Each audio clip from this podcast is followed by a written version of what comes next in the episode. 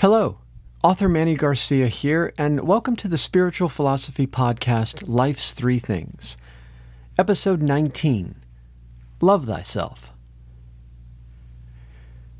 Number one, self respect.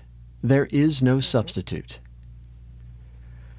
On a 100 point scale, how much do you love and respect yourself? If your answer is 70%, then you have a 30% gap you will have to fill with love and respect from others. The problem is that other people's love and respect can never replace self love and self respect. Obviously, that must come from within, and it's a direct result of how you choose to see yourself. Self love and self respect are often based on your performance in the world. But that's a flawed benchmark because you and your performance are a work in progress, and progress doesn't happen all at once. When you mentally beat yourself up for not being good enough, you can almost feel the physical effect of those thoughts weighing down on you. What frees you from this crushing mental weight is a recognition that your own growth is a process that requires time and experience to unfold. Seeing this, though, requires focus on the you that's right here, right now not the you of the past or the you of some imagined negative future. Because despite your past or your perceived future, you have a choice right now about who you want to be in this moment and in the next moment. And if you want to have self love and self respect, it is this present moment choice that matters most. Furthermore, genuine validation from within requires that you give others permission to judge and disapprove of you. When you choose a path of personal self respect, it sometimes clashes with what others respect, and they may try to hold you hostage with their judgments.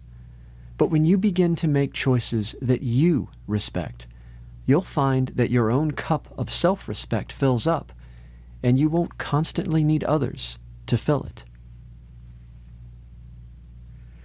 Number two, self love, a matter of choice. Just about every one of us has had thoughts, spoken words, or done things that have not reflected our best self.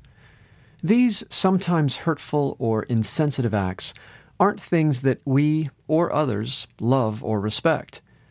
But like spiritual children on the playground of life, if we are to know ourselves as kind, selfless, and compassionate, sometimes we have to experience ourselves as the opposite of those things to truly understand the difference. When we make those lesser choices, we are inevitably served with the difficult results of those choices. Yet, we encounter one of life's biggest obstacles when we mistakenly define ourselves by our lesser choices and falsely believe that those mistakes are baked into who we are. Comprehending that our flawed choices are an important part of our education is key to moving toward greater self love. Then, we begin to love ourselves despite the poor or unloving choices we have made, and we use those experiences to make better choices. It's a self fueling process.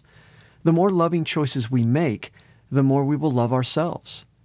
Not only is this true about how we treat others, it's also true about how we treat ourselves, emotionally, mentally, and physically. Again, this is a circular process. When we begin to better care for every aspect of ourselves, we intuitively start caring more about the people and the world around us and acting on this empathy is what will lead us to a happier inner and outer life.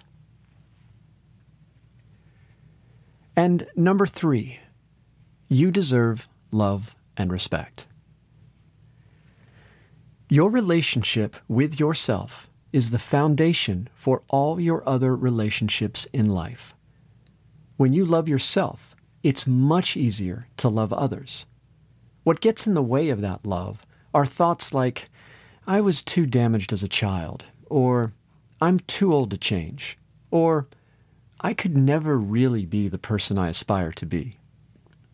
Believing thoughts like those about yourself severely limits the amount of happiness you can experience. Try not to be such a know it all. Be open to discovering hidden potential within yourself. Without exception, everyone has unique gifts. What gifts are you taking for granted or not valuing enough? What expressions of yourself make your heart sing? Remember, we're all supposed to be different and there is nothing you have to be other than who you are deep down. We're all part of life's fascinating mosaic, and every mosaic piece has both value and purpose. The point of life is to see the larger mosaic and then discover how your piece best fits into it. Piece by piece, the mosaic of humanity, as well as your own life, will come together revealing something wonderful. The mosaic doesn't care what's in your past because that's not who you are. The core of who and what you really are in this present moment is something inherently worthy of love and respect. And there's always a place for that in life's grand mosaic. Social media links, books, and further investigation of topics like this can be found at authormannygarcia.com. I appreciate your time.